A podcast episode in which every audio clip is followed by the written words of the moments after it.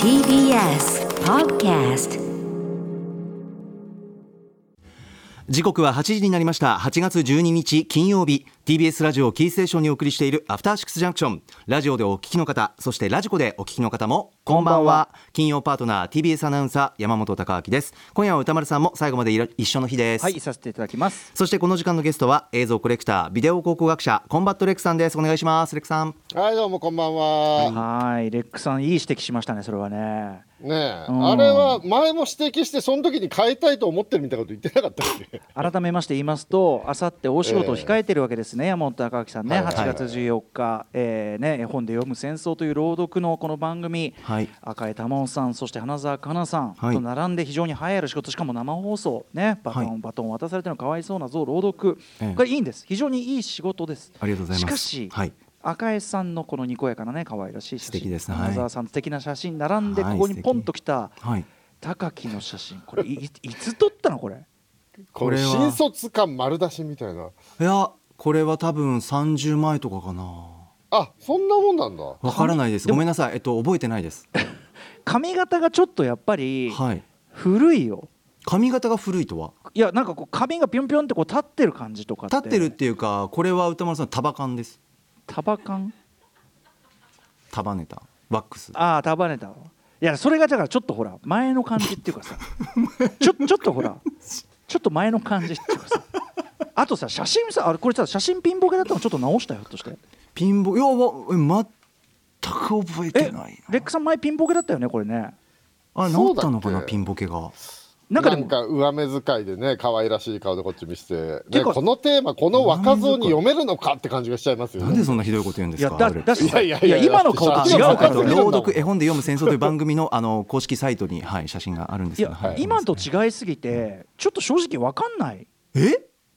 うん今いやでもまあ写りの問題もあんのかもしれないけど30前には見え見ないえよないこねれ。新卒だねあーうん、いやい新や卒なん感だろう丸出し就に見えなるよ就活写真よえ就活まあでもスーツはアナウンサーですからまあ着なきゃいけいないやから違うねやっぱこの髪型だね本当ですうかんタバそうコですスーツの問題じゃないよエアリズムとかそういう問題じゃないんだよなんかあと顔のやっぱりさ顔のなんていうのか ないやもちろんだから今のがいいよその年輪を重ねた今の顔に対してやっぱりなんていうのねつるんとしちゃってねまあちょっとあどけなさみたいなのはあるのかじゃあこれあれか20なりあるでしょあるよこの午写真前は後かななんかだってもうここから伺える内面は今の高木のそれと違うと思うもん多分ああ内面ああ違うかもしれない これレックさんとお会いする前かも「トップ5」という番組であどーどれこそれれぐでらいの時期な気がするトッなプ5の時もこのアーシャだったよ確か何年前だよそれ TBS ラジオのトップ5何年前だってそれ そうかそうでしたっけ何年前だうんあの頃もこれだったよ確つかまりさ下手すりゃ10年使ってるってことああこれ10年使今ってる今ごめんなさい今初めてあいけないかもって思いました今初めてうんちょっと変えなきゃいけないえ今の、えっと、より近い今の自分に近い写真で公式で出ているものは「ひるおび」の公式サイトにありますお今そう出るかな俺それ知らないちょなっとズーム画あ面でるんだね新しいアーシャなんでそれわざ使うわのざこれをこのスタッフが使ってるんだえよでもあいや我々ねいつもねその山本さんのこの話がいつも古いから、はい山本さんのこだわりなのかと思ったのよ、あ全くです全くなんだあ今ズーム画面に出てるのはこれは、えっと、アナウンス室のあれなんで「ひるおび」の公式サイトに出てると思うんですけどね、えー昼帯山本あれうわなんかひ「ひるおび山本最近見ないで出てきたいや やめなよそのそういう余計なあのそういうあの補助検索のそういうの言わない方がいいから中継は映らないんですよ いやいや別にそれマジであひろびの今公式サイトにどんどん行くと多分アナウンあれアナウンスのアナウンサーあアナウンサーで木か月にいると思いますあありがとうございますズーム画面であちょっとあこれ横にクマスいるよ熊あ本当だ熊ちゃん左だあでしかもうないうなあい にさこのアナウンサーこのも並びややべえなべえすごいねこれこのスリーカード やばいこれわざとかな アひトろロッびクスリーカードやばいわあこれ嬉しいなこれえー、クマスがまたふざけた笑顔だな目が笑ってないよねえいやでもプロの笑顔だな ちゃんと口角上げてえでも山本さんも素敵よもちろ本ん当ですかえめちゃくちゃハンサムじゃんありがとうございます。いやでもこれは多分メイクさんとかあのスーツとかのあれであれなんですよ。なんかあれではいそれなりにしてあれくでださったんですよね。うん、いや素敵よこれでいいじゃないでもあ後ろがちょっとうるさいななんかセットだな、まあねちょっとねひろみのあったかいオレンジのね、はい、いろんなセット緑とか混じって、はい、うんえこれでいいですかね。どうですか。いやこれでっていうかだからこ取り直しなよだからそうじゃんこれでとかじゃなくえてこれじゃダメですか。これはだってなんかううるさいよ後ろ側がじまゃあ確かにもっとプレーンの方がいいもんな。そうですいねろい ろあと目線使うもなんか合ってないよねなんかあさっての方見てるよねもうなんか緊張するというか苦手なんですよねなんでカメラ目線でちゃんとあれしなきゃいけないのかなってレックさんなんとかしてあげてくださいよねいやつうか当番組で撮り直せばいいんじゃないですかあうんー確かにねなんかしゃカメラ島尾マンアワーとかでそういうそれで一日使えばいいんじゃな いですか島尾あいいじゃん これちょっとあの放送中の なんで山本さんの顔なんだけどさあのなこれでいいじゃんこれこれダ メだよあのねあのねあのねあのねちょっと放送ね中の顔でいいじゃんちょっとライトが下から当たった感じになっちゃっ てるのよちょこれちょっとねよくない なんよかなんか企んでる感じのこれいつの写真ちょっとリスナーの皆さんチェックしていただけ買い気味ると思がう買い気味があるな公式インスタグラムに載ってるやつだよ絶対これこれどこから出てくるのゴシックホラーの何月何日のやつなのこメれフィなラんスミでこれを選んだんですか構成作な家んか浮かれ古川てさんるが写真あるよなんかそれよく浮かれてるあ浮かれてるああ何これ浮かれてるけこれしガッツポど目ーズでが笑ってない目が笑って本当だこれもうアフターシックスジャンクションだこれ本当だ目笑ってない口だけ隠してみると目笑ってないですね確かなにんだろうこれうわなんかやばいね確かにえ客でも観的に見ると確かにあのレックさんそれいいわ島アワーであの山本さんのアーシャを撮ろうのさそそれれいいかを撮るもだけで一日やってみればいいじゃんそんなね放送でいいでんさですかで島尾さんがカメラ持ってさ「うんいいね」みたいなそうそう島尾さいんがいよカメラマンでそうそさうそうだなっんてかあそこいほろいろやらっ写てみる真家家族だからさあうんそうだよそうそうそういへーいいいよへーいいよいいよなんつってあさ本当ですか、んまあ、どうせだったら確かに楽しく撮りたいななんかその淡白ななんかスタジオ入ってはいどうぞみたいな気づいたらちょっと大胆な写苦真も撮っちゃってるみたいな手なあこれは、あーメフィラス星人のねメフィラスミが山本浩二さんを真似したやつ確ですかねにあこういう表情するとでも山本浩二さんに似てるんだ似てるのよこれやっねぱし、うあんー本当ですメフィラスミあんの似てるよ似てるこれも番組インスタグラムに載ってる皆さんさっきから俺らが写真見てる何を見て写真見てる考何を見えて喋のってるのか分かんないよね見てるも考のがねえのリアクション聞いても困っちゃうからさ、はいうん、まあでもいい指摘ですよ、はい私の、ええ私の近況としてはねあなたたちがあんまりうるさいからさ、え ええアップル TV 入ってブラおーックバード見ましたよああどうですか、いや俺は最初うん、あの役でポール・ウォーターハウザーってまあまんますぎねえと思ってたんですよ、おおブラックバー思ドってたんですけど、最終回のあの写真見てうんうん歌丸さんがオープニングでしたように、いや他のキャストありえねえわと思って、うんうんうん うんうんシンクロ率が高すぎてびっくりしたね。すごいよねうん、いや、俺は最初ポール・ウォルターハウザーの当て書きみたいなうんうん台本なのかなと思ってたんだけど、はいはい、あ違うわ顔が似てるから選ばれたんだわこれと思って、うんうん、ね、あとやっぱちゃん顔はと本当一緒ちだゃわんとこう可愛い怖いっていうかちゃんとやっぱほんあと最後のさ最終回の表編が結構あそうねうんギョギョギョって感じだったけどねあすいませんでも見ていただいていやっていうかさアップル TV 他何見ればいいのなんか頭に喋ってたけどて早くてついていけなかったんだテけどッドラッソテッドラッソ、テッドラステッドラストッドモーニンラグスショトーの話は前よくしてたよはね、い、テッドラッソうん破天荒コーチが行くっていうタイトルがついてるコメディシリーズで、うん、テッドジェイソンラストテッドラッソラッソテッドラッソラッソソラッソうん、結構この話もしてますよ本当はそうだした っけいや早口だからあんたの情報残らないんだわあー俺の言うことは残らない僕の言うことはね 人の心に残らないというありがとうございますいやいやねうんテッドラストですね今メモっときま すからね、はい人の心に人の心に残らないパーソナリティはやばいですよねごめんね指名スマホにメモし指ながら名しちゃっ症てですよねはっきり言ってねごめんごめん、えー致命的ですごめんごめん本ちょっと辛辣だったね今ねごめんねねえあとモーニングショーとあと何見ればいいんですかいやまあでもその3つとりあえずうん、そうねあのあそれだけでいいの、うん、あの他にもさあのジェイソン・モモアってあのアクアマンのジェイソン・モモアのなんだっけ、シ C だっけなんかとにかくあ結 C 構結は構い大作、 SEE 一回見てないんだけど、結構シーズン続いてるし絵絵とかはすごいんで見たらきっと面白いんだろうなっていうのは、ね、Apple TV っていうのは全部オリジナルコンテンツなのそれともよそでもあるようなやつもあるのあのよそでよあの映画とかはよそでもあるようなのがあってあってドラマは割とオリジナルな感じがオリジナルが多いんだ多いですね多いっていうかはいはい多分ドラマは全部オリジナルじゃないかなだからすごいお金なんかかけてるしなんかプライムでさアプリ入れれば見れたからさ、はいはいはいあそれで見始めたんだけどさ、うんうまた微妙にさ月500円とか安いのよよそよりままあ確かにあこれだったら入ってもいいかなって値段なんだよね、ああいうのが解約忘れちゃうんだよね、見るもの見た後になでもまああのテッドラストとモーニングショーとブラックバードだけで十分元取れる勢いだと思いますよ現状まあね、うんまあ見るよねはい、うんおすすめですまあテッドラストはすごい軽いタッチのコメディなんで、あのレックさんの好みか分かりませんけどとてもあのそうなのうん、あの気持ちが晴れる素晴らしいコメディですえモーニングショーはリビングに子供いる時見て平気なのあダメうんボーイングしたらダメあーもうそうあの配信系のドラマってさ、もうやたら濡れ場入れてくるからさもう見づらいんだよねあリビングで、のね、私早口で話したんで心に残ってないと思いますけどあ のディズニープラス、ええディズニープラスであのこれリスナーの方に紹介いただいたパムトミーっていうパメラ・アンダーソンと、あのトミー・リーっていうモトリー・クルーのドラマーのセックステープがこの流出したやつとか、ディズニープラスに入ってるから油断してみ、うん油断して見てる と油断して見てるともうちょちょっと俺俺がドン引きす るえこれ映していいのみたいな、 うん、のが出てきたえりすどうるいうことハメ撮りのメイキングドラマってこと違うよもう。え何 一応ば一応番組できっちり結構話したんだけどすいませんね心に残ってなくてそうだっけ今週だよしか も今週話したんだよ話してたっけえ今週どきんっだちけり聞いた心に残ってないんだよおかしいな絶望だよおかしいもなう絶望的ですよもうそんな話してたっ皆さん本当にいつもすいません結構しっかり聞いたんです心に残らないさあということでこのお二人とともに1週間のアト結構尺使ったけロどなクプレイバックしていきま結す構話してたけどなアトロックフューチャーパストは1週間でお送りしてきた情報や聞きどころをまとめて紹介するコーナー本日のお相手は映像コレクタービデオ考古学者コンバットレクさんです改めてお願いしますけはいよろしくお願いしますそして今夜も歌丸さん一緒ですお願いしねます、あの心に残らないトークの数々をお送りしていきたいと思いいまやすいや心に残すのが目的じゃないから聞いてる間楽しいってことが大事だからそうだよねねそうだよねそうありがとうそう聞いてる間楽しければいいんだよそうだよねありがとう では早速今週のアフターシックスジャンクションを振り返っていきます悲しむわ母がまずはよ、えー8月8日月曜日です母が月曜パートナーの熊崎和人です8月8日月曜日振り返りましょう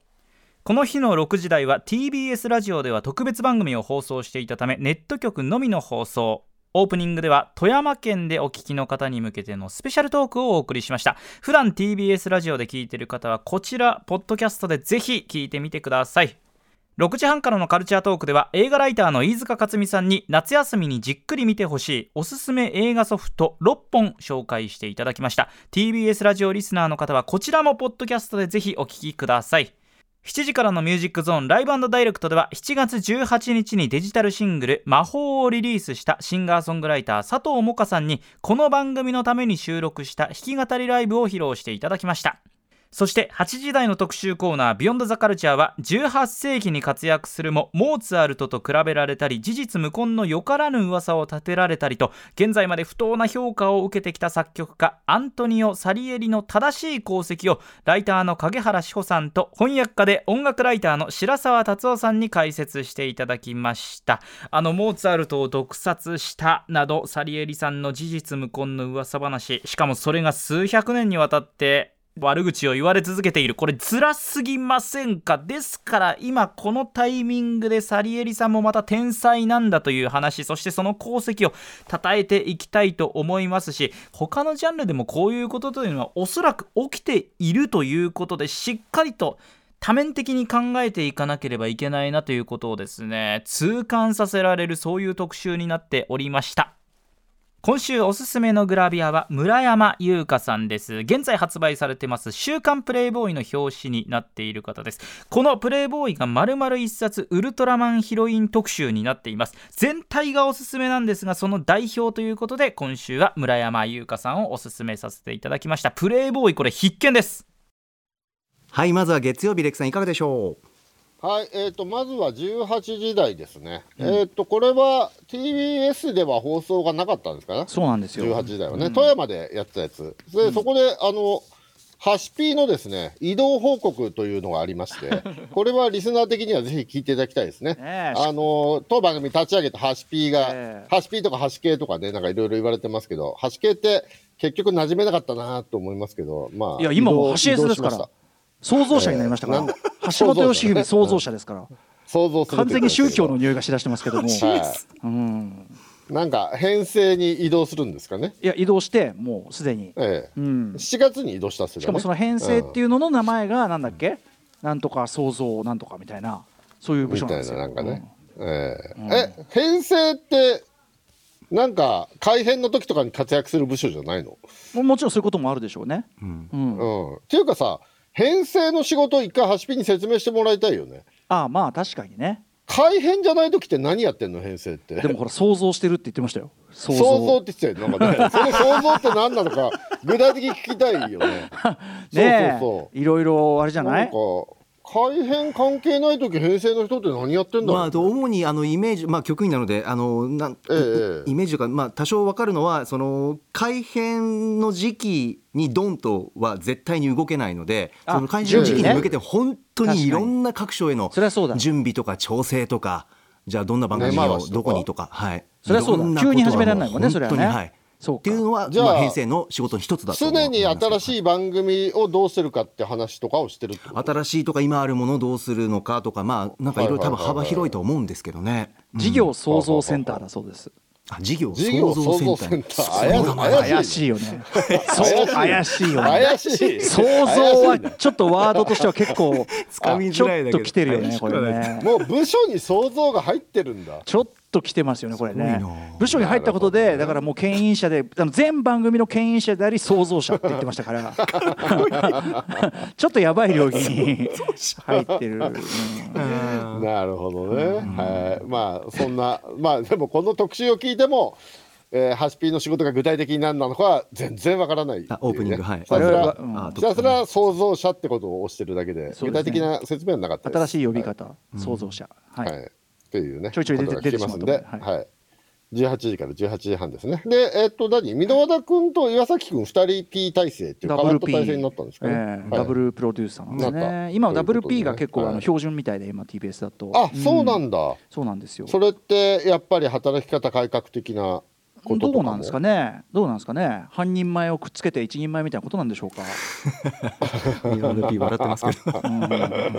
いやまあでもその分担することによっていろんなところに目を配らすことができるとかもあるかもしれないし効率が良かったりもするんじゃないですかテレビでもありますからねだたまっにてさ、土曜日時代とかさもう途中から働き方改革とか言われだしてプロデューサー来なかったもんねあそうそう来ちゃ来ちゃダいメけないんでそうすそうそとかうそ言うってねありましたねそそうういそううのそもうね、うんほぼ来なかったもんね、まああとやっそぱれ箱なんか月1ぐらいだったもんねまあねだからまあうんでもまあ箱ちゃんはね、まあ、ちょっと謎の行動が多いっていうドローンしがちっていうのがありますけども、うん、まあ多う分ん分担なんじゃないだから箕輪田君が多分特撮、あのトム・クルーズと特撮でそれ以外は岩崎君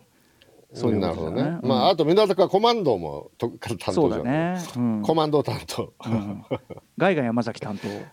はい、っていう感じなんですとかいね うこ。とはい、そしてこの日は20時台、えー、サリエレの功績を見つめ直す特集でございます。はい、えーこちらメールいただいておりますラジオネームデュシャンのげんこつさんですえーこの特集印象に残りましたサリエリにまつわる噂話と本来のサリエリの姿を垣間見ることができ木曜のカルチャートークオカルト好きがカルトや陰謀論にはまらないためにはどうすべきかと合わせてフェイクニュースが拡散されたり調べもせずに信じてしまうことについて考えさせられました私は高校の音楽の授業で映画「アマデウス」を見てサリエリに魅了されました映画の中でモーツァルトの楽譜を見たサリエリの脳内に美しい音楽が流れ出しうっとりするという印象的なシーンがありモーツァルトの音楽を完璧に理解するサリエリもすごい才能と思いましたこのシーンとても忘れられない大好きなシーンです最近ではサリエリが見直されてきていることとても嬉しいですとお便りいただきましたなるほどね。まあ確かにおっしゃる通りで、この方はでもちょっと大人だったんですかね。アマデウス見た時にサリエレに魅了されるっていうのはね。僕らなんか子供だったから見下げ果てた野郎だな、こいつと 思って。いや、本当にサリエリ。何なのこいつと思ってましたけどね。一面一面的 な一面的な理解中学生とかじゃん 見た時まあねそうだね僕らの世代はそうかもしれないね、うんなんかアカデミー賞7個も8個も取ったすごい映画が来るらしいぞっつってね、うんでも見に行ったらねこのクズを3時間見るのみたいなさ、感じでしたえけでど、ね、もやっぱりそのなんていうのモーツァルト側に自分を置くほどずうずうしくはないからさやっまぱあ、り、モーツァルトはモーツァルトで好きになれないじゃん笑い方気持ち悪いしさでもまああの素直ないい子よあの映画においてはえ結構、うん、いやいやいやいやいやいやいや女癖悪いしいろいろもう彼も問題あるただ後半はどんどんかわいそうになっていっちゃうからね,うん、しょんぼりしていくっていうかサリ、ねサリエリのせいでねモーツァルトがかわいそうなことになっていく映画で、 うんうわーこの盆栽のせいでうわーみたいなの思って見てましたよね僕らの世代はねまんまとまんまとね、まあそれがそれが全て間違いだったということがえーわかる特集で濡ございれますね衣も甚だしいですよ本当に甚だしいね。うんいや、本当に。しかもなんかね、ツイッターとかでよくあるような、根も葉もないうわ噂話。はいいや、もしそうだったらそれは面白いけどさ、っていうものが、史実かのように扱われてきてたっていうね。本当だってさ30年間何事も、モーツァルトの死後30年間何事もなかったのにそういうパワーバランスの変化で噂話立てられて、で本人失意のまま死んじゃって、その後噂話立てられ放題ってこんなひどい話ある、しかもそれがね、事実かのようにね、語られた挙句、死後100年ぐらい経っ てから、え、映映画画にになり賞8つぐらい取っち ゃって。そう、ね評価されそしてこいやのー極東の島国これはひどの少いよ年たちも「なんだよこいつ出せ!」散々だ。 ひどいなんかねそのいやー晩年に弟子がその病院にいるところに訪ねてってそしたら本人がすごく「いやあ無実だから本当に分かってくると思うけど本当やってないから」みたいなことを一生懸命言うんだけどと本人見苦しくみたいな、いやーそう弟子でさえ そんな感じでさひどくないみたいな。うんいやーひどいねで、まあ、実はいい人だったし才能もあったんですっていうねそうそうそうまあ、特集でございましたね才能も若手の教育もしたりそうそうフックアップもしていたっていうね才能のあり方が違ったんだよねだからその、ねえ聞けば聞くほど素晴らしい人物っていうねモーツァルト上げのためにどんどんサリエリが下げられていったっていうね,、ね、でもよくねこの170年ありがちだけというどか上げのための作業はよくないですね本当ね、いやもうこれ僕らなんか子供の頃からどっぷり使ってんなと思ったのがさ、うん梶原一騎の手法がこれなんですよ上げのための下げそうそうそう空手バカ1台で、うん極真空手を上げるために多流派を下げたあーり柔道を下げたりプロレスを下げたり、うんうんもういろんなものを下げるっていうそのは時いはいその時上げたいもののために梶原先生っていうのはそういうマジックをやるんですよね。うんうんうんうんそうまあ他の作品でもそういうことばっかりやってて、まあ僕らなんか子供の頃なんか信じてましたからね、はいはいはい大人になっていろんなもん読んだら、うんあ結構結構どころかかなり持ってったんだなっていうかさ、うんうんまあ子供の頃でも気づいたのはブルース・リーにカンフーを教えたのは極真空手ハワイ支部っていう のは子供の頃でもこれはおかしいぞと思って読んでおま したかしい よおかしいよ文脈上ねやっぱ極真空手ハワイ支部のバビーローのとこに入門して最初カンフーと出会ったみたいな怒っちゃいますよもう一分プマンがねそれは、ね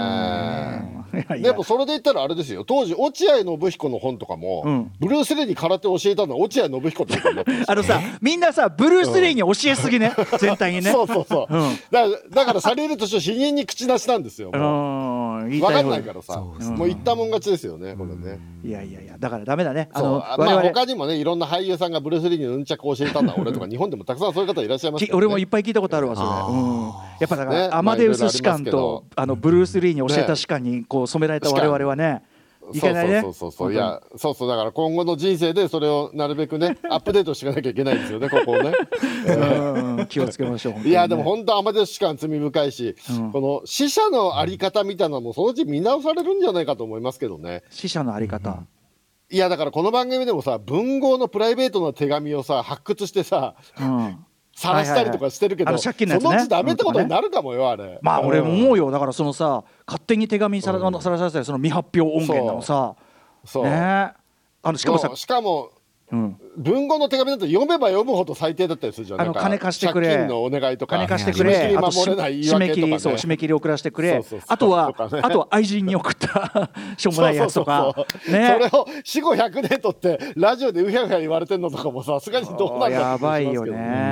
ますけどねいや映像コレククターもねやっぱそれは映像を見てうひゃうひゃやってるわけですからはい個人個人のねあここまではいはあいここまでにしもろっうて言われてますんでやめ月曜はこの辺で終わってくださいカンまペすが出ました。はい、すみません。さあ、続きましては9日火曜日です。火曜パートナーの宇垣美里です8月9日火曜日振り返りますオープニングでは TBS ラジオ交通情報キャスターの白井京子さんにお盆の渋滞予測伺いました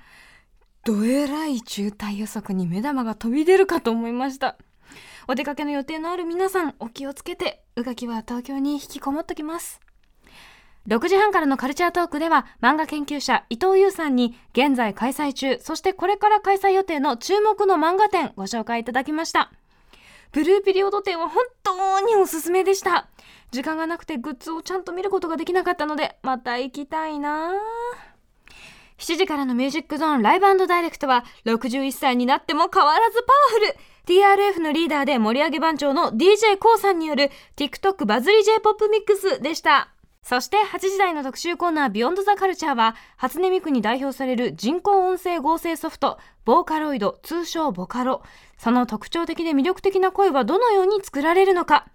ペペロン P としてボカロ黎明期より活躍し現在は講師なども行う小座俊さんに解説していただきましたロボットにも心はあったんだ今までよりももっともっとボカロが好きになりましたはい火曜日ですレクさんいかがでしょう、はいあの我々が今見てる番組ズームに古川さんの書き込みで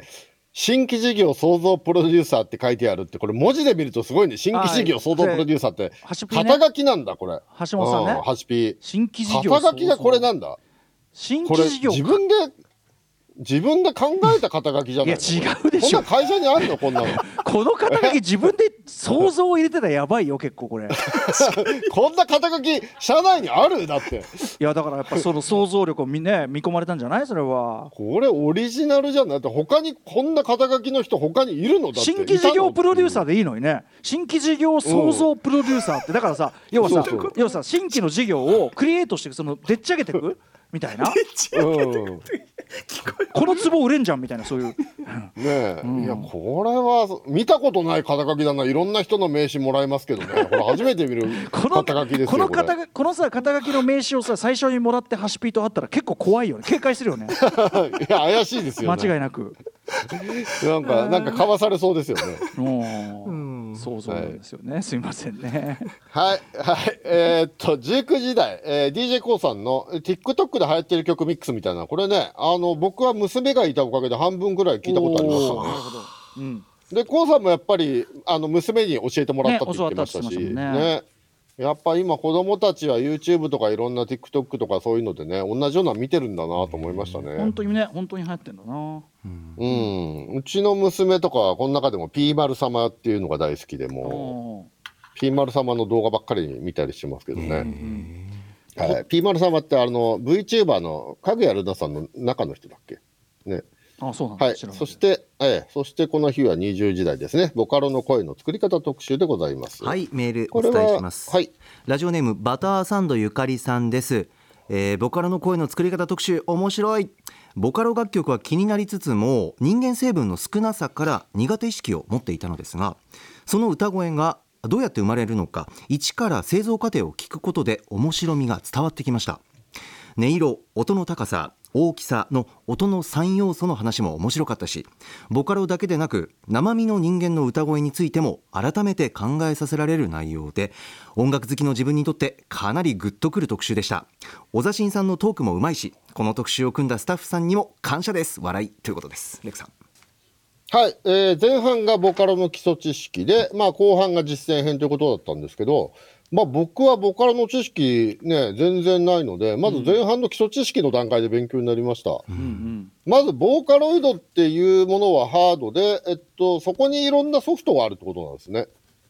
らみんな使ってるハードっていうかエンジンは同じってことなんですよねヤマハのボーカロイドを使っているうん、ハード使うそそれもソフトね多分ねうん僕はあそれじゃあ、そのじゃあゲーム機で例えればってあ話はいはいはい、うんそうそう大きいそうそ大う枠があってというそことなんですねう大枠があって、ねねそうありそまうしそたうねそういう話、うんということなんですねギターに対すっていうのはるエフェクターとかそういう感覚に近いかもしれないけど楽器があって、うんねそうそうだから初音ミクだなんだっていうのはボカロソフトみたいなことなんですね、そそうでのすそうですボカロイド用の声が入ってるものってことなんですね、これだから声はやっぱりまだそれに依存してるってことなんですよね多声分あ各のメーカーさんが作った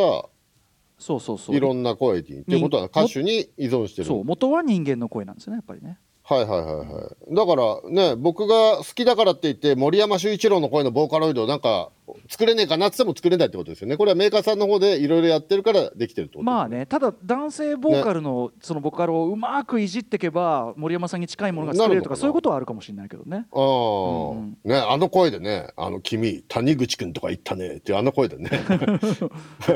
歌わせたいもんですけ どね。 そういうあれが趣味があると は、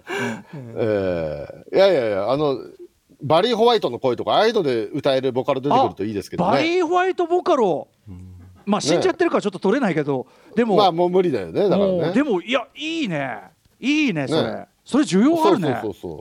これ、元の素材になる人は歌が上手い必要とかあるんですかね。うまくなくてもいいでしょうね多分その声の声さえ良ければいいんだったら、高の真ん所とかで作ればいいんじゃないまですか、あ、あハス確キかーにとか。真ん所ねボーカロイドいいねハシピーもいい声してねるしいいよねあの声あの声有効利用したいとですよ、かね、そうかそうかだから例えばそのバリー・ホワイトもそうだし、まあ、キューティップとかああいうさ、声自体がいい人ねあーキューティップボカロあったらさもうそれで全部やってもらうわ、もう俺も、うん、ね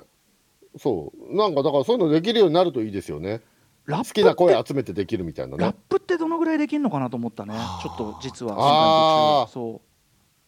今なんかでも喋るソフトとかも結構出てるんですよねあーなんか進化してるみたいだからはい、まあでもまあでもリズムに乗せてっていうのはまだ難しいかもしれないですねね棒読みだもんね結構ねあの音声ソフトでだ喋りとか、ね、そうだから一期一会めっちゃ手間かかるだよねきっとね多分ねあうーん多分ねう、んうん、ラップは大変かもね、はいでまあその後半の実践編を聞くとまだラップは無理だろうなって感じはちょっとしますよねやっぱりねうんいやーでも面白かったね俺も全然知らなかった最初棒だったやつをねね順番に順番にああやってやっていくってねえいう、面白かった歌ってでもあれ聞いてる感じ、まあ、ビブラートとかはビブラートっていうのが多分あるんでしょうけど、しゃくりとかってあれは手作業なんですか手ね多分手でそのちょうどいい販売でやってるんだと思いますね小指でやってんですかね、うんしゃくりっていうのをポンと押せばしゃくりになるとかじゃないんですかね、ビブラートも多分あれは単にちょっと単純にかけてるだけで本気でやるなら多分もうちょっと人間っぽい揺らし方するんだと思いますけど感ねじになるんですかね,、うんねでもこれは本当になんかね歌手じゃなくても素敵な声の人でいろいろね簡単に作れるようになったりする時代が来るといいですねそのうちだからコンバットレックが俺が歌った覚えがない歌を勝手に歌っているっていう可能性もあります よあなたって声特徴的だからさすごいや だね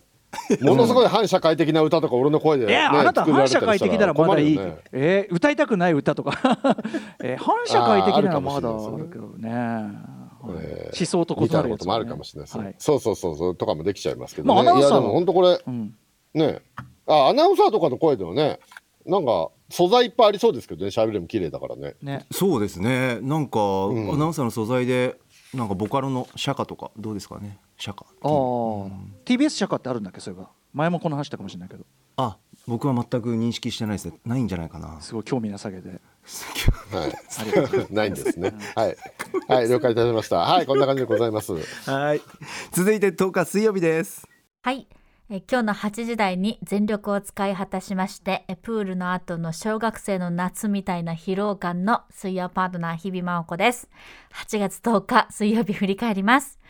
えー6時台のカルチャートークは写真史家、写真評論家の内林俊さんにハイブランドが展開するギャラリーについて、また内林さんがエディトリアルディレクターを務める雑誌写真ボリューム2のお話伺いました。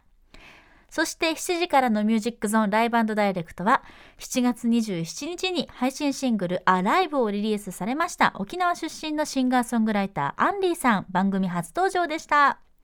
さあ、そして8時からの特集コーナービヨンドザカルチャーはリスナー投稿企画、大学、教学、洋楽、はあ、マイウェイウェイ、真夏の浮かれソングリクエスト祭りはい、これに全体力を使い果たした次第でございます。えーリスナーの皆さん、それぞれのですね、夏の高まりや上付きを感じるような曲、エピソードとともに、じゃんじゃんご紹介いたしました。えー憧れ師匠こと音楽ジャーナリストの高橋義明さんにお付き合いいただきました今回ですけれども憧れ師匠によるおそらくおよそ10年ぶりの新作妄想も爆誕するというですね、まあ、そんな上がるシーンにも立ち会えましてもう楽しかったですいや本当にね皆さんのお耳お騒がせいたしまして感謝感激ウェイウェイでございます以上水曜日でしたはい楽しそうな日々アナウンサーでしたレクさん、い、かがでした、はいえーこの日は20時台ですね。大学、洋楽、教学、えーマイウェイウェイ特集でございます。はい、メールいただいております、えーラジオネームポンコツ D2 さんです、えー今週水曜の特集聞いているうちにこちらも浮かれさせてもらいましたいつもながら日比アナいや日比ちゃんの浮かれっぷりパンチライン製造機っぷりに熱帯夜すら吹き飛ばしてもらいましたそしてまさかの憧れ師匠の生妄想しっかり夏を味わわせてもらいました最近特に今年はあー暑すぎて毎日嫌になっていましたがこの特集で夏もいいもんだなと思いましたということですレクさんはい。あの、特集自体は非常に楽しく聞けるんですけれども、あの、私はね、これタイトルの時点でちょっとハードルが上がるっていうかね、あの、僕、ウェイウェイってもうすごい苦手なんで すよ大学生に限らず新社会人とかでもこうウェイウェイ言ってるやつが本当苦手ウェイウェでイってさ飲み屋とかで飲み屋とかで天下取ったような顔してあいつら騒いでるじちゃょないで待ってすか待ってもう本当苦手なんでちすょ待ってよ本当にさウェイウェイ って本当に言ってる人がいるんですかまあまあとは言ってないですけうんうんど、発声としてまあまあウェイウェイが指す指す人々がすごい苦手で、うん ええもうもう子供の頃からずっと苦手なんですよあそういう本タイプ当がですかえレック僕スたさちん飲み会も4人か5人までで、うん6人ぐらいから無口になっていくんであーレックえレックウェイの瞬間ないんだいや思い返せばあるのかもしれないですけど人から見たえーあでらうだもったでもそけれどをそうか自分があったのを振り返って直視もしたくないししたくないし、もうとにかくねウェイウェイっていうのが苦手なんですよすごくだからこのタイトルで身構えちゃうんですよね そんなすごくねさ、あの虫が苦手みたいな言い方で言わないでください。うん いやいやいや、まあ、中身聞いてみると、全然ウェイウェイっていうよりは甘酸っぱい青春ストーリーみたいなのが多いん甘酢だねうんですけまあねど、どっちかというとねそうそうそう、どっちかというとそっちなんですけどええ、タイトルとウェイウェイの時点で聞く前は、なんか、えーちょっと俺苦手なやつくんのかなと思っちゃいますよね。なんか苦手ちょっとこれ、くんのかな これちょっと、いちょっと一個してほしい。いや、でもさ、ウェイウェイ行ってる大学生が好きな人っているんですかね、世のま中あに。まあ本人たち以外はなかなかねそれはね。大体迷惑行為じゃないですか。まあまあまあまあまあでもその うんそうねまあそのい一瞬そうなってしまった時というのはね。うん、まあだからそうまあ日比さんもそういう意味ではそのさそうそういうところについに来てしまったこれがやっぱ異常事態を生むわけで、うんまあ、でも面白かったとにかくなんか大ね、社会人2年生ぐらいまではそのウェイウェイ行ってるノリって持ってるやつ多いですよね結構ねえ山3本さ年ん目ぐらいから落ち着いてくるのかな、うん、山本さんはねその天下のは TBS 見事入社し、はいという前後、ええウェイはあー前後そうですね大学も授業だけ行って友達もそあんまりもうほぼいあんまりいなかったですし日比さんはね山本さんはああいう、あの人は実はこの一番ウェイしてるかもしれないっつってあ本当ですかそうなの ウェイしてるのウ見えなェいイけウどェイで言うとうんでもあの入社してから確かに12年はウェイウェイって感じでしたねしてた んだしてたという浮かれてかたなんかこう学生時代って僕なんか何かを共有あんまりしてないとそんなにこう仲良くウェイウェイってできないんですけど社会人になってからなんか同じ仕事をするんだぞってなってからなんかやっとなるほどね、うん、なんか気持ちよく、ウィッぐらいは、ウィッぐらい は、ウィッぐらまあ、いは。力を合わせるわけですねありましたね。確かにねああ一二年はそうだったな。 1、2年。経ってで、うんレックさんと出会うのは何年目ぐらいなんですかネックさんと出会うの何年目ぐらいなんだっけあ。れも45年経ってるんですかねそうです。だってあ少年たそんな経ってないかだってあの時はもう何もうスタジオで頭抱えてたわけでしょあ、そうです。あの、ですから。その1、2年目っていうのは、なんか比較的、1年の時って、アナウンサーだけじゃなくて、他の部署も全員集まって、30数人で新入社員みたいな感じで、ええで、仲間で、ウェイってなったんですけど、だんだんだんだん、一人ぼっちになってくるんですよ、アナウンサーって。ああ現場ごとに。ああそう確すかるとにもうだんだんだんだんこうなんていうんですかああ社会ってこういうことかみたいな感じでいろいろ寂しがり屋なんだいろいろいろんなことがいろんな現場でっていうことでまあレクさんとお会いした時にはなんかもうねどうし完ようっ全にていう闇落ちしてますそうですねだから安全ウェイのみじんもなかったですあの時はウェイはもう、はい、わかりまえした何ひびちゃんはウェイウェイ行ってたんですかいやだから多分ウェイウェイにそういうわけじゃないんですつよいにウェイな時代が来たウェイってことであって 本当に本当にウェイしてるかっていうとそれはまた別問題なんじゃないまた別問題なんですかかねね、うんきっとねあとにかくなーんじゃかあやひびちゃんがなんウェイウェイ軍だったわけじゃないってそことねうなんかやるたびにさ日比さんがとにかくさ「よし!」ってさ 「そうよし何?」って さうんあれが面白いよねやっぱね「よし!」ってはいあとあれですよね、はいそよしてよし君の一席、はいどうでしたそうそうそうそう新作あのねひびちゃんも言ってましたけど10年ぶりの新作憧れっていうお話ね、えー新作すごいよね大御所ねよえもうすすごいよね新作が、であの箕輪田君に聞いたらスタッフサイド的にもまさか新作用意してるとは思わなかっ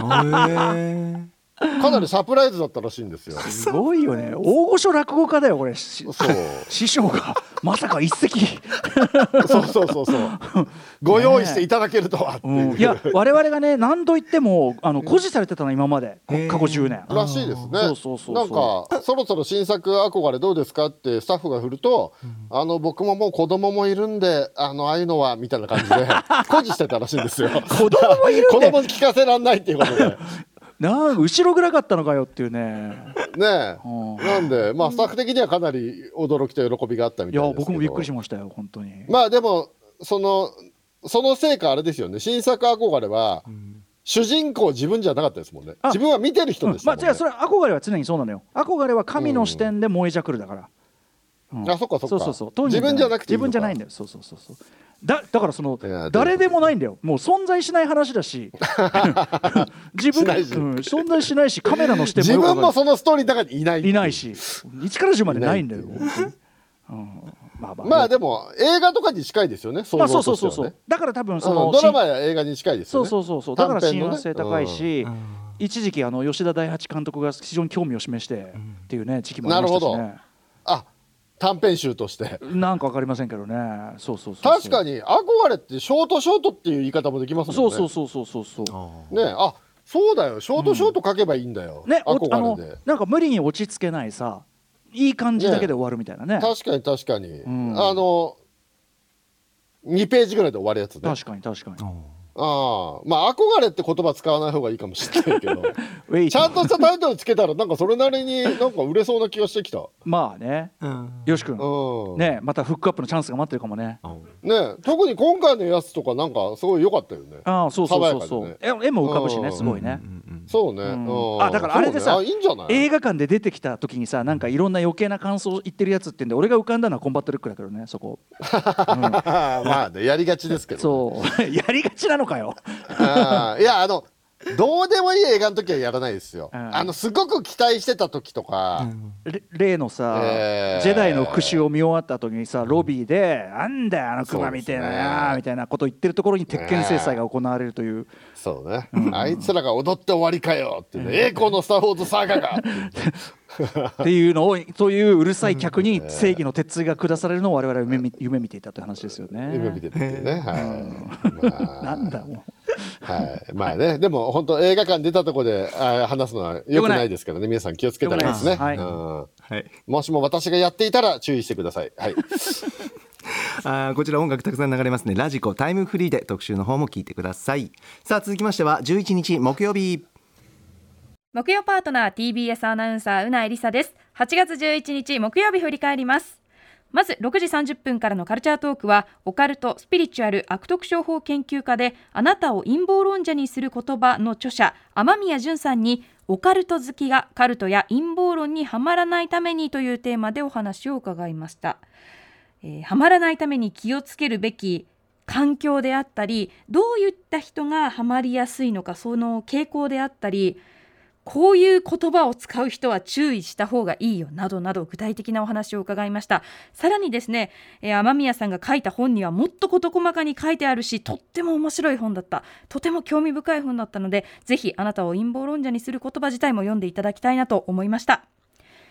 そして7時からのミュージックゾーンライブダイレクトはメジャーセカンドアルバム正気じゃいられないを7月6日にリリースしたマハラージャンさん先日開催された初のワンマンライブ「レッツターバン at LINE キューブ渋谷」のライブ音源を披露していただきました本当に目を閉じればそこはライブ会場というくらいとっても気持ちが盛り上がる素敵なライブ音源でしたぜひこれは皆さんに聞いていただきたいテンション上がること間違いなしです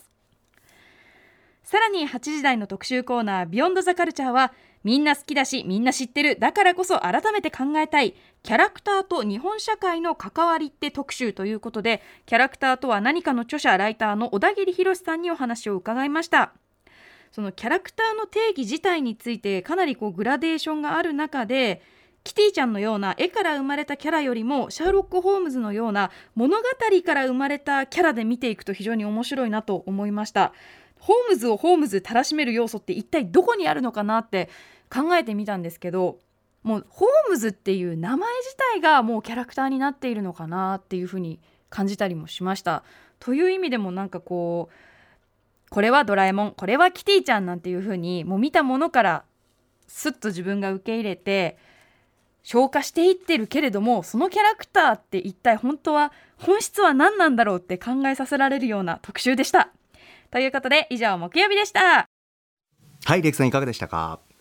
はい、えーまずは18時半ですね、えーオカルト好きがカルトや陰謀論にはまらないためにはどうするべきかというお話でございましたが、はいね、これはちょっとねあの割と膨大な情報量からかいつまんで紹介という感じでしたけれども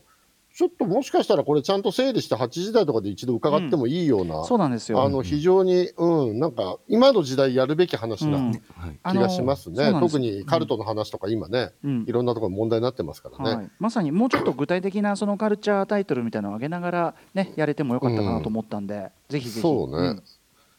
うんねえななんか頭の方でもしたけどボードゲームで近づいてくるって何なのこれこれねその、まあ、細かい話はちょっとまた長くなるんだけどそのなんか特定ええのボードゲームタイトルがあって、でそれの回だよっつってあの誘うという手口があるんですって、そうだから恐ろしいねそうなのよだからやっぱりさそのボードゲームに行って友達作りたいとか人とつながりたいみたいな気持ちにやっぱりつけ込んでくるのよね。いやゲームだと思っていったら違うわけ、まあそうあのゲームはやるんだろうけどそこにこうレールが引かれてるっていうかそこからこう、おーうんまあ、手かざしに近いようなものっていうかなそこから引きずり込んでいくんだそそううゲームの内容がそういう内容ってことじゃなくてあの、ね、内容多少組み込まれてるのかなそれもね多分ね。ね、パワースポットに止まった体力回復とかそういうのが入ってるみたいな、そうそうそういやまあっていうかねちねのもっととねかもっとなんかね手それこそ手を合わせて何とかみたいなそんな感じだったそうそうそうあプレイがあるんだ、そうそそうういうそうねそうそうまあパワースポットみたいなのあのなねんかもちろん時々耳にするトカゲトカゲ型人間の話とかって何、そんなにメジャーなのあれって、まあそものうみんな信じてんのあれいやみんなっていうかその みんなじゃないけどそそいやのそうじゃあ陰謀論信じてるような信じてる人にとってはまずベースベースなんだ、まあまあポピュラーみたいですようんそうなんだ、んゲッターロボ読んでそうなったわけじゃないもんねそうですねそれね爬は虫人類だもんね、ええあれねそそれは恐ま竜帝国だもんねそそれはまそれはまた別の 問題ですねそれはうんまあゲッター戦浴びせれば大体トカゲ人間死ぬからねそれで解決です けどねね何の 話してんだよいやいやゲでッターロも、ボまのあ、話でも、だよでも驚いちゃうよね。そのだから、メディアなのね、この詳しくご、ご著書にも書かれてるんだけど、そのメディアに出てるあのやつとあいつの顔が似てるのは、トカゲ星人で、その親子だからだとか。ここに、あそこに不自然な塩がついてるのは、これだからだみたいな、そういうのもあるんだって。あうんそ。そうそうう、いやそもうだからそんなこと言ってんだったらゲッター戦開開発した方が早いですよねもうねう。 また、あなたはあなたで別の問題があるから、そういうね。うん。いやいやいや、でもね、この、はい、本当に。まあでもなんかちょっと、ちょっとあの割とかいつまねだったんで詳しい話が知りたいなと思う特集でごうんざいましえーた、ありがとうございます。はい、はい、そして19時台ですね、えーまあ、原ちゃんさん、すごくかっこよかったなというのと、あのー19時半から、あの推薦曲、レディオ954の,、ね、ああーのアナウンサーの皆さんのユニット、こんなんやってんだね、今ね。あの、木梨さんの番組の企画で作ってるってことねみた今いで流すよれてます、はいはい明らかにキャンディーズのオマージュじゃないですか、まあこそうれっですねて。うん。でこれ誰が作ったのかなと思ったら調べたら所ジョージさんプロデュースって書いてあってああ、なるほど。すごいね、でそ木の梨。さんがそう所さんに頼んだらすぐできたって言ってて、うん言われてみればこれ所さんっぽいメロディーな気もするぞキなるほどャンディーズっぽくもあるけど、うんうんうんそう、なるほどね所さんすげえなと思ってあとさその木梨さん所さんっていうさそのなんていうの、うん遊びを知っている大人たちラインの、 えマジでそのラインあんのっていうその えっていううんすごいねそうね、んいやいやでもこれなかなか曲もいいですしねなんかね、こういうのこういうのも当番組でやりゃいいじゃないですかえ何ああ曲ですか島尾真帆プロデュースとかでやればいいじゃないですかまたこれもね島尾さんプロデュースまあね楽しく、多分そういうこと、まあ、やる気やろうかなってことになるかもしれません、えね、アナウンサーが歌うんです かそうそうまあそうだねそうそうそう島尾さんプロデュースへねーすごいね歌丸じゃなくてライムスターはプロデュースしてくれないようん、いやいやお 俺俺らがやるとほらそのなんかあんま面白くないガチめになっちゃうからやっぱそこはねなるほどね島尾さんだよね島尾さんの方がねうわすごいでも島尾さんだとお友達いっぱいいるからねそれはね、ああ確かにね連れてくればガチでねはいまあはアいーシャと、ここアーまシでャとセッ言われてトおでりますんではいはいありがとうございますはいこんな感じでございますはい、ライブもこちらのお曲も含めてラジコタイムフリーで聞いてみてください。さあ本日振り返りで紹介した各コーナーラジコのタイムフリー機能やスマホアプリラジオクラウド Amazon ミュージックなど各配信プラットフォームのポッドキャストでもお楽しみいただけますここまで今週1週間のアトロクでしたこの後は来週1週間のアトロクの予定をまとめてお知らせしますでは来週1週間のアフターシックスジャンクションの予定一気にお知らせしますまずは8月15日月曜日えこの日は終戦の日ということで戦争に関する企画をお送りします6時半からはドキュメンタリー専門の動画配信サービスアジアンドキュメンタリーズ代表の坂野悟さんに戦争の記憶を語り継ぐドキュメンタリー紹介してもらいます7時からのゲストは5人組バンド黒い8時からは戦争とスポーツ特集野球相撲サッカーワールドカップオリンピックなどのスポーツが戦争や政治にどう利用されてきたのかメディア文化論の研究者でメディアスポーツ20世紀の著者黒田勇さんに解説してもらいます16日火曜日6時半からはライターで大学講師少女漫画研究者の富山由紀子さんによる注目のおすすめ漫画紹介7時からは4人組ロックバンドライトと DJ プロデューサーのデデマウスさんによるニュープロジェクトフェイククリエイターズが番組初登場8時からは夏の風物詩盆踊りの最前線レポート2022各地で盛り上がりを取り戻しつつあるという盆踊りの最新事情を音楽ライターの大石はじめさんに伺います17日水曜日6時半からのゲストは芸人で絵本作家の広田明さん最新絵本「ぐるぐるピ」のお話など伺います7時からはプロデュース活動20周年記念アルバム「20」をリリースしたレゲエ DJ プロデューサーハセティさん初登場8時からはこの夏熱いという音楽シーン弦楽四重奏についてその歴史やおすすめ楽曲など何かとお世話になっています音楽ライターの小室孝之さんに解説してもらいます18日木曜日6時半からは香港映画の巨匠ウォン・カーワイウォン・カーワイさんに、えーウォン・カーワイについて失礼しました過去作の 4K レストラ版がもうすぐ公開されるということでその作家性や魅力など改めて映画評論家ライターの森直人さんに解説してもらいます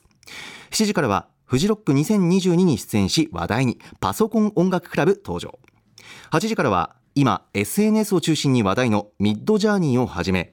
AI とアートの関係 AI によってアートはどう変わるのかなどなどアーティスト DJ そして慶応義塾大学准教授の徳井直さんに伺いますそして19日金曜日6時半からの週刊映画辞表ムービーウォッチメン来週歌丸さんはアバタロー戦隊ドンブラザーズザ・ムービー新初恋ヒーローを評論7時からは DJ はじめさん登場8時からは1週間の番組を振り返るアトロックフューチャーパストです次回のゲストは脚本家映画監督スクリプトドクター三宅龍太さんですではハイパーヨーヨーのライブダイレクト赤坂は夜の7時に乗せてそろそろお別れなんですがレックさん来週の気になる特集ゲストありますか